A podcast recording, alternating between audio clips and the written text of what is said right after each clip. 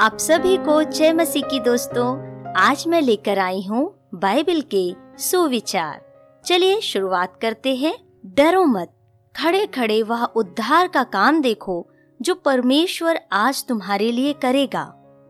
मेरे नाम से जो कुछ तुम पिता से मांगोगे, वह तुम्हें देगा। जिस प्रकार माता अपने पुत्र को शांति देती है, वैसे ही मैं भी तुम्हें शांति दूँगा। हे यहोवा तू हमारा पिता है। देख, हम तो मिट्टी हैं और तू हमारा कुम्हार है। हम सब के सब तेरे हाथ के काम हैं। जिस बुलाहट से तुम बुलाए गए थे, उसके योग्य चाल चलो। कोई विपत्ति तुझ पर ना पड़ेगी, ना कोई दुख तेरे डेरे के निकट आएगा, क्योंकि उसने तुझे शोभायमान किया है। यह वही ईश्वर है जो सामर्थ से मेरा कटिबंध बांधता है और मेरे मार्ग को सिद्ध करता है। मैंने तुमको और देशों के लोगों से इसलिए अलग किया है कि तुम निरंतर मेरे ही बने रहो। हमारा परमेश्वर अपने सब खोजियों पर भलाई के लिए कृपा दृष्टि रखता है।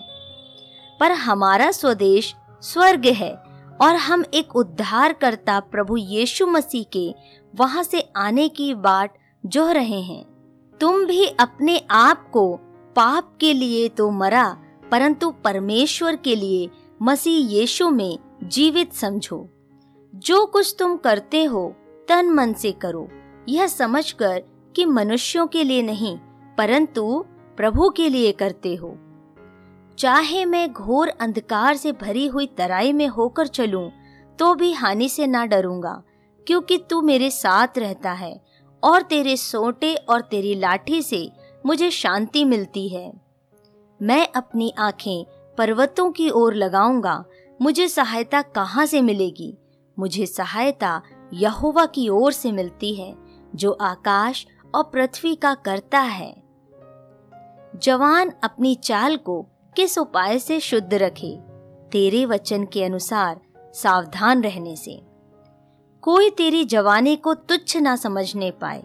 पर वचन और चाल चलन और प्रेम और विश्वास और पवित्रता में विश्वासियों के लिए आदर्श बन जा।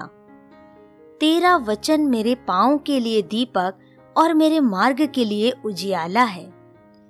मैं तुमसे सच सच कहता हूँ कि यदि कोई व्यक्ति मेरे वचन पर चलेगा तो वह अनंत काल तक मृत्यु को ना देखेगा।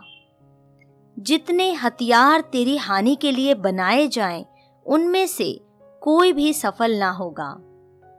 तुम्हारे सिर के बाल भी सब गिने हुए हैं इसलिए डरो नहीं तुम बहुत गौरैयों से बढ़कर मूल्यवान हो। जो अच्छी भूमि में बोया गया वह है जो वचन को सुनकर समझता है और फल लाता है कोई सौ गुना कोई साठ गुना और कोई तीस गुना।